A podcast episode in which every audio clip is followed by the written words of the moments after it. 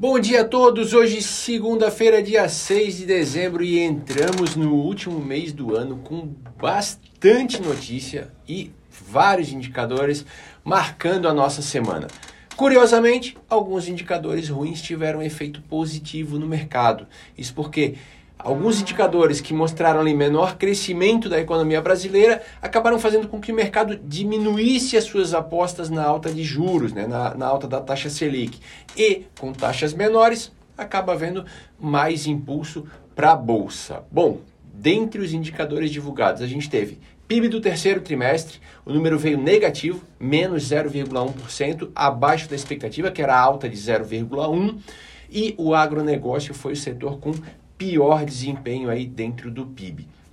Na mesma linha, a gente teve produção industrial, o índice recuando 0,6% em outubro, um pouco, um recuo maior, né, ou, ou, um resultado pior, bem pior do que se esperava. Uh, 0,6% em outubro comparando com o mês anterior e 7,8% na comparação anual, tá? Além disso, houve também revisão para baixo de vários meses anteriores. Tá? O consenso do mercado era alta de 0,6% no mês e queda no ano né, de 5%. Na inflação, a gente teve um dado bom. Tá? O IGPM desacelerou, teve queda de 0,0,2% frente à alta de 0,64% em outubro. Tá? Essa queda do IGPM foi puxada principalmente pela deflação nos preços no atacado. Também uma queda relevante, né, mais um dado positivo, queda relevante na taxa de desemprego. Queda de 1,6% em relação ao trimestre anterior, contrariando as expectativas que imaginavam uma alta no desemprego. A taxa agora está em 12,6% contra 14,7% no trimestre anterior. Por outro lado, o rendimento real dos trabalhadores acabou registrando uma queda de 4% em relação ao último, último trimestre, ao último trimestre, e 11% em relação ao ano anterior. Ou seja, nós temos hoje mais pessoas empregadas, mas com uma renda menor.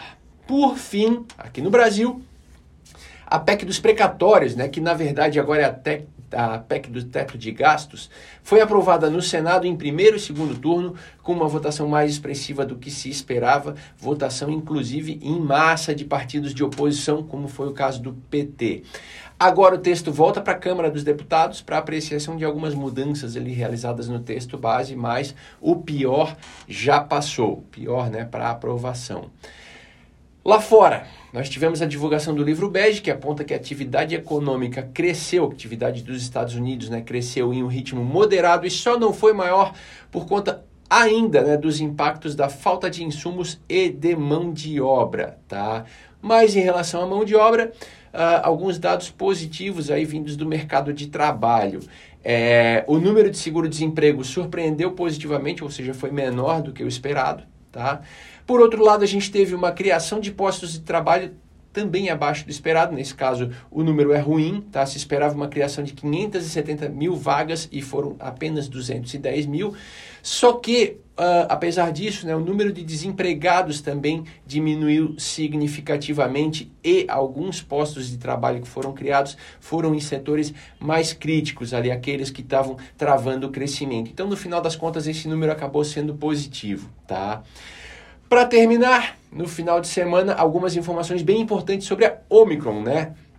A nova cepa aí dos coronavírus, do coronavírus. Os estudos têm apontado que os casos uh, com sintoma grave e uh, também o número de hospitalizações têm sido baixos, tá? apesar do, da alta do número de casos. Ou seja, ela tem uma transmissibilidade maior, mas com uma gravidade menor e demandando pouca hospitalização. Ainda se espera os resultados dos testes das vacinas, ver se elas são, uh, valem ou não para essa nova cepa. Esses testes devem começar a ser divulgados, a expectativa é para a próxima semana. Bom, Nessa semana agora a gente tem bastante coisa acontecendo também, reunião do Copom, uh, que deve trazer alguma indicação importante sobre a trajetória dos juros, uh, PEC no Congresso, que volta a ser discutida no Congresso, e a inflação, o IPCA, que deve ser, ou aliás, que vai ser divulgado na próxima sexta-feira, dia 10, ok? Então, uma ótima semana para todos e que os dados venham todos positivos.